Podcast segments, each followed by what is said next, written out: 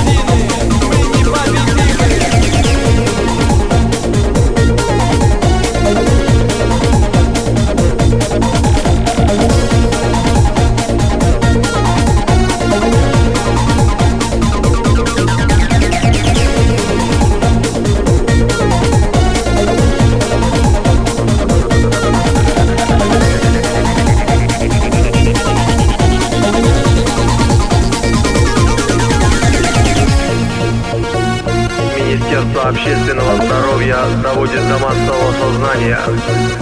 Даже незначительное присутствие казантипа в голове может привести к необратимым последствиям.